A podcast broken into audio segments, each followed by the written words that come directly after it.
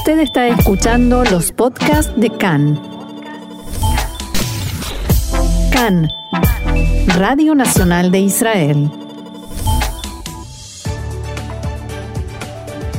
Con más de mil contagios registrados ayer, el gobierno aprobó de emergencia nuevas restricciones sobre eventos, restaurantes, sinagogas y transporte público.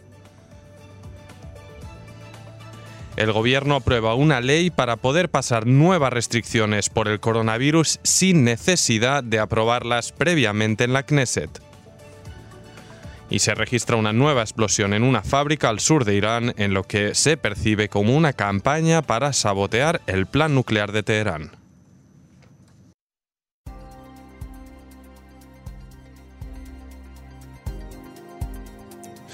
Bien, y arrancamos con estas eh, cifras alarmantes que ofrece el Ministerio de Salud, que actualizó ayer que los hospitales están sufriendo un aumento alto en la cifra de internados como consecuencia de esta segunda oleada de COVID. Ayer se contaban por 89 ya los enfermos graves, de los cuales 36 están conectados a respiradores. Cuatro personas murieron además en la jornada de ayer, por lo que la cifra total de víctimas asciende ya a 338.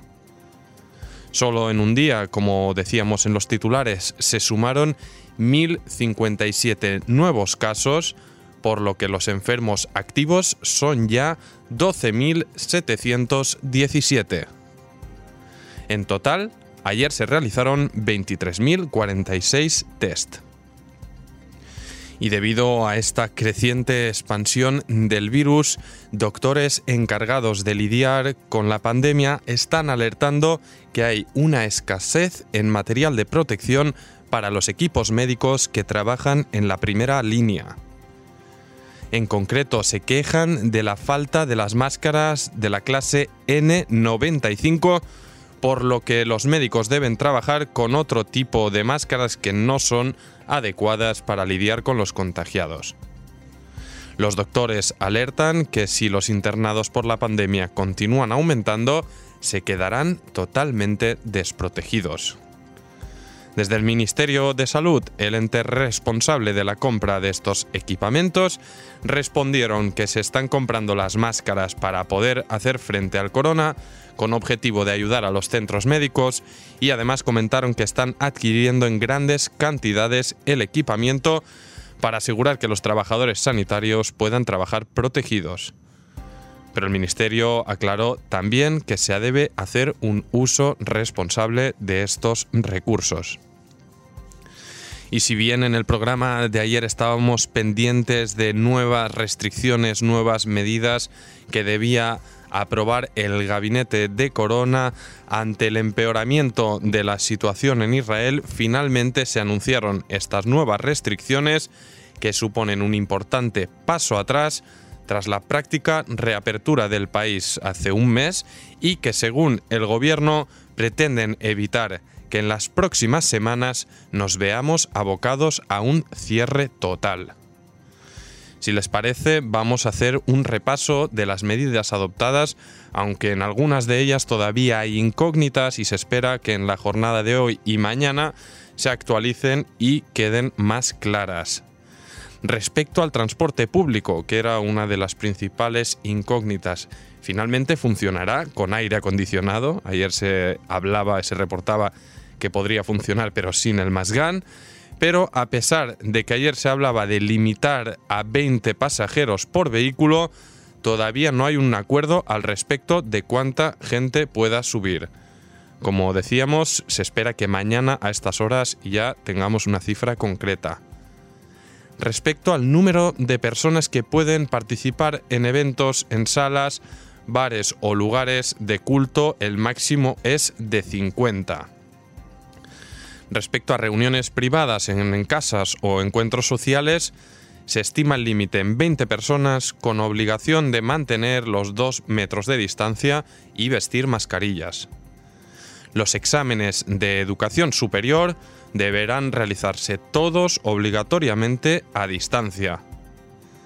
Respecto a las limitaciones en restaurantes, un tema bien polémico, se podrán sentar un máximo de 20 personas dentro de la sala y los que dispongan de terraza exterior podrán aumentar el límite de capacidad a otras 30 personas. En Batei Knesset sinagogas se podrán agrupar para el rezo no más de 19 personas.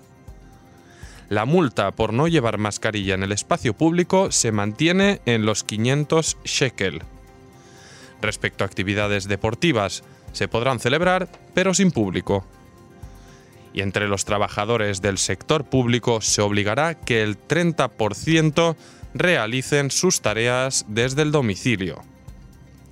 Al respecto de todo ello, el ministro de Salud Julie Edelstein comentó ayer sus perspectivas sobre estas nuevas restricciones.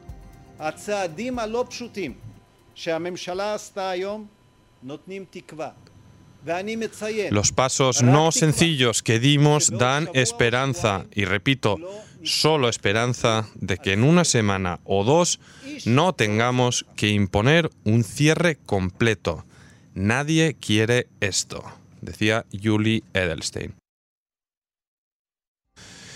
Y bien, vamos con otra de las informaciones que dábamos en nuestros titulares. El Pleno de la Knesset aprobó esta madrugada, en segunda y tercera lecturas, el proyecto de ley por el cual el gobierno podrá establecer nuevas restricciones en la lucha contra la expansión del coronavirus sin aprobación previa del Parlamento. La propuesta fue aprobada por 29 votos a favor y 23 en contra y la ley estará vigente durante un mes. La Comisión de Coronavirus de la Knesset fue la encargada de redactar la ley y en el debate previo, el viceasesor letrado del gobierno, Raz Nizri, habló sobre la necesidad de que la ley fuera aprobada y explicó, abro comillas, cada retraso de un solo día podría provocar la pérdida de control de la situación. El gobierno decidirá y emitirá ordenanzas que entrarán en vigencia de inmediato, pero en el lapso de una semana desde el momento en que se emite esa ordenanza, la Knesset podrá confirmarla, anularla, introducirle cambios o agregados. Si la Comisión no aprueba una ordenanza del Gobierno, esta deberá ser sometida a votación en el Pleno, que también puede anularla. Nisri agregó que el virus no respeta el descanso sabático ni trabaja solo de 8 de la mañana a 4 de la tarde para defender la medida. Durante el debate, los legisladores de la oposición expresaron su oposición a esta ley y advirtieron que tiene serias consecuencias negativas para la democracia. El parlamentario Miki Levy, del partido Yesh Atit, dijo ayer que fue un día negro para la democracia israelí.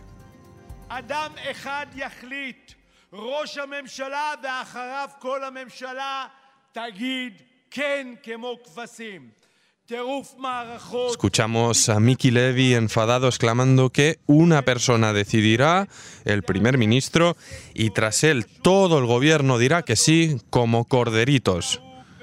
Una locura de sistema, una dictadura.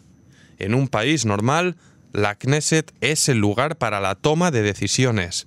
Así funciona un régimen democrático. Y continuaba, cambian el orden, el gobierno aprueba una ley y la Knesset puede cuestionarla. ¿Escucharon esas estupideces? Nos parecemos a Corea del Norte. Pero no solo la oposición manifestó su desacuerdo y críticas con la medida, sino que también llegaron desde el propio partido de gobierno, el Likud. En la reunión semanal de la presidencia de la Knesset, el presidente del Parlamento, Yariv Levin, del propio Likud, le dijo al gobierno, buena parte de la responsabilidad por el hecho de que no podamos frenar la expansión del virus es en parte vuestra responsabilidad y advirtió que la Knesset, abro comillas, aceptará ser un sello de goma del gobierno en los días de coronavirus. Levin le dijo a los vicepresidentes del Parlamento que estaban presentes en la reunión que el gobierno tiene la mayor parte de la culpa de su incapacidad para actuar y frenar la expansión de la pandemia. Para Levin, dijo, no es correcto que el gobierno no presente a tiempo los proyectos de ley relacionados con el coronavirus, a pesar de que el propio gobierno asegura que son urgentes para salvar vidas. El gobierno no puede manejarse como si la Knesset fuera su sello de goma, insistía Yariv Levin, así que desde el propio Likud son críticos con el gobierno, con el gabinete del corona y su eficacia para lidiar con las consecuencias de una pandemia que jamás se fue. Y en este contexto, otra noticia destacable que conocimos a media mañana es que la directora de Salud Pública en el Ministerio de Salud acaba de anunciar su renuncia alegando un manejo caótico del virus y medidas inapropiadas para frenarlo. En un extenso post de Facebook, Sigal Sadetsky escribió que notificó al director general del ministerio, Jesse Levy, su dimisión. Dijo, soy consciente del privilegio que suponía para mí tener un rol importante en la lucha contra el coronavirus en momentos críticos para el Estado de Israel y sus ciudadanos. Pero añadió, Israel se está encaminando a una situación peligrosa. Sadetsky continuó alegando que, a mi pesar, por varias semanas seguidas, el manejo de los brotes se ha descontrolado. Y a pesar de los avisos constantes, vemos con frustración las oportunidades que perdimos. Llegué a la conclusión que en estas nuevas condiciones, donde mi opinión profesional no es aceptada, no puedo ayudar más efectivamente para frenar la expansión y dijo, se invierte demasiado tiempo en debates, discusiones, asesores, foros, etc., mientras el nivel de operatividad y los detalles necesarios para que sean un éxito no reciben la adecuada atención, continuó. Además, cargó contra el amplio número de cargos que hay para luchar contra el COVID, con constantes cambios de oficiales que apenas tienen tiempo para aprender los procedimientos. Durante su rueda de prensa de ayer por la noche, el ministro de Salud, Yuli Edelstein, confesó que no sabía de la decisión de Sadetsky hasta que fue preguntado por la prensa. Disculpen, no de ayer por la noche, sino de hoy. Bien, 2 y 18 minutos, seguimos adelante con más información debido a este empeoramiento de la situación que deja en el, aire, cuál es el estatus de Israel para la reapertura de los cielos. A este tema se ha referido justamente el ministro de Energía, Yuval Steinitz, que, dio su que en su opinión dijo que se podrían imponer pasos todavía más duros de los que se ha adoptado para evitar la expansión. En su criterio, habría que imponer el cierre para frenar de golpe la transmisión. No obstante, considera que habría que reabrir el espacio aéreo para la entrada y salida de vuelos. No sé cómo se puede casar ambas cosas, pero en todo caso dice Steinich, mi propuesta es que imponiendo una acción eficaz, o sea, dura, durante dos semanas, se podría rápidamente salvarlos de una situación continuada de cierre parcial dijo es fundamental llegar a una situación que el cierre aéreo del país se levante. No se trata solo del turismo, sino que es una cuestión económica en su conjunto. Hay que reducir los contagios para abrir. Es la base de nuestra economía, alertaba Steinitz. Y al respecto de los cielos, compañías aeronáuticas, el sector del turismo, pues se ha conocido también esta mañana una importante información y es que ante la crítica situación del sector aeronáutico, ayer tomaron fuerza los rumores de que la compañía israelí El Al podría nacionalizarse y pasar así nuevamente a control estatal. Por ahora se decidió que se inyectará a la empresa 150 millones de dólares procedentes de fondos estatales, así como otros 250 millones que serán otorgados en forma de préstamo. El significado de este movimiento supone que de facto el Estado pasa a controlar la compañía con el objetivo de evitar su quiebra. Eh, de entrada el objetivo sería poder volverla a vender lo antes posible e idealmente a un inversor o inversores israelíes. De este modo, 15 años después de su privatización, el AL vuelve a manos del Estado y se prevé que el Estado acaparará por ahora un 62% de las acciones de la compañía. Y otra información a este respecto es que el Estado no está interesado en la administración en sí de la empresa, por lo que no hay duda de que se hará lo posible para venderla cuanto antes. No será fácil, obviamente, ya que por ahora no habrá una cola de inversores esperando. Se prevé que este periodo tomará meses y mientras tanto la actividad de la compañía será mucho más reducida. Primero que se pueda retomar, porque por ahora es prácticamente nula.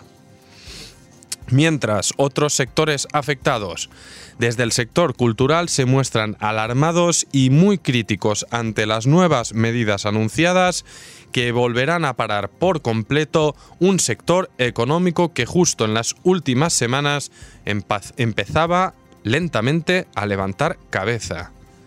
Rami Bajja, productor de eventos y uno de los impulsores de las protestas en este sector, recalcó las tremendas dificultades económicas que pasan muchos de sus colegas y se dirigió directamente al ministro de Cultura, Gilly Trooper, para pedirle ayuda a lo que el ministro le replicó en directo aquí en Cannes que el primer ministro terminó la reunión con la promesa de que en las próximas 48 horas se publicará un plan económico que les dará soluciones.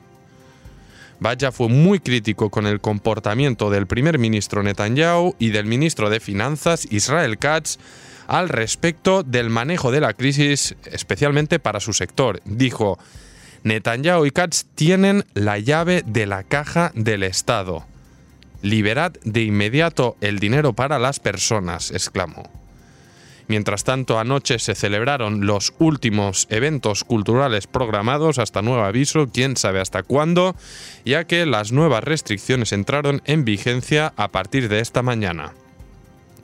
En uno de los actos, el cantante, el cantante Beri, el músico y cantante Beri Sakharov se dirigió a su público en un concierto celebrado en la sala Reading 3 de Tel Aviv y pues se disculpó a la audiencia porque no se podía bailar. Al menos se podían hacer conciertos, ahora veremos hasta cuándo podrán volver a sonar esas guitarras y otros afectados obviamente el golpe que supone para autónomos y pequeños negocios que es ya incalculable. Por ello, esta mañana cientos de ellos han salido a protestar en Sderot Rothschild, aquí en el corazón de Tel Aviv, en un llamado urgente al gobierno también para que transfiera dinero para salvar a los negocios de la quiebra. Hay varios ejemplos, varias declaraciones. Una de ellas es Lía Elvas, propietaria de un gimnasio en Jerusalén, obligada a cerrar las puertas de nuevo, que consideró que, abro comillas, el sentimiento es que nos cierran de nuevo sin motivo lógico. A diferencia de la primera vez, donde se pretendía mantener la, salud del público, dijo el VAS que no hubo ascenso en los contagios en las últimas dos semanas en gimnasios según muestran las tablas de investigaciones epidemiológicas. Nosotros disponemos de 300 metros cuadrados y el máximo de capacidad que pusimos es de 20 personas. Es mucho más espacio que en cualquier autobús, protestó. Además, dijo que en su negocio se cumplen las nuevas normas que se imponieron limpiar las máquinas tras su uso, inscribirse de antemano a las sesiones, así como limitar la capacidad. Tras dos meses con el gimnasio cerrado y enormes pérdidas, el VAS dice ahora que no sabré si podré volver. No hay un plan económico. Para recibir ayudas debemos demostrar bajadas de ingresos. Yo tengo tres niños que sostener. ¿Cómo los alimentaré? ¿Cómo pagaré a los trabajadores? También se refirió a esto el guía turístico Hesky Betzalel, que afirmó que el sector de la hotelería en este caso cumple a rajatabla también con las normas de salud y que tampoco hay muestras de contagio en este sector, por lo que cree que no se debería cerrar. Dijo, esperaba al menos del ministro de Turismo que saliera en nuestra defensa y remarcara lo seguros que son los hoteles. En lugar de más prohibiciones, cree que algún ministro debería haber venido a fotografiarse y demostrar que se puede venir de un modo seguro. Entre carteles y consignas, los protestantes pedían que primeramente se les pague y luego cerrar cuentas. Oren Pasternak, uno de los organizadores, dijo que vinimos a hacer cambios. ¿Dónde está el dinero que prometieron? Estamos hartos de palabrería y de promesas. Duele al corazón, es una de las etapas más duras, decía Pini Ben Abo, dueño de una empresa de sonido y padre de cinco hijas. Dijo, me supone una vergüenza tener que pedir a mis hijas que aporten de sus ahorros para salvar la economía de su casa. Esto supone cortar sus sueños. Bien, y vamos con más información y es que los bancos en la margen occidental comenzaron de nuevo a cerrar cuentas de presos de seguridad en las que se encuentran, que se encuentran en cárceles israelíes por temor a que Israel les aplique sanciones económicas. El servicio de noticias de esta casa de Cannes pudo saber que varios bancos, entre ellos el Banco de Amán, el Banco del Cairo y el Banco Árabe, no permiten que más de 100 presos palestinos reciban sus salarios de la autoridad palestina. Esta medida es similar a la que habían tomado los bancos a principios de mayo con el congelamiento de cuentas de los presos y que provocó una ola de críticas en la margen occidental. El mes pasado, los empleados públicos de la autoridad palestina no recibieron sus salarios, al igual que los presos de seguridad y sus familias. Funcionarios palestinos dijeron a Khan que los afectados son 200.000 empleados civiles y personal de seguridad, de ellos 140.000 solo en Cisjordania y 60.000 en la franja de Gaza. Esta situación se produce debido a la negativa de la autoridad palestina a recibir el dinero de impuestos que recauda Israel. En los últimos días, la autoridad comenzó a pagar directamente los salarios y algunos titulares de cuentas descubrieron que no pueden recibir el dinero debido a que la cuenta fue cerrada. Actualmente hay entre 150 y 200 de esas cuentas bancarias. Entre ellas hay algunas que, se están, que están congeladas desde mayo, cuando debía entrar en vigencia una orden del Comando General Central que incluía la posibilidad de sancionar a los bancos e incluso posibles demandas. Israel anunció a la autoridad palestina la suspensión de la orden por 45 días por decisión del ministro de Defensa y primer ministro alterno Benny Gantz.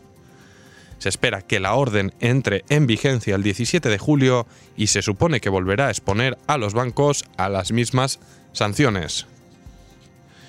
Y mientras respecto a las organizaciones Hamas y Hezbollah, declararon ambas que el plan de Israel de anexar partes de Cisjordania es una agresión contra el pueblo palestino y pidieron unidad de las facciones para enfrentarlo.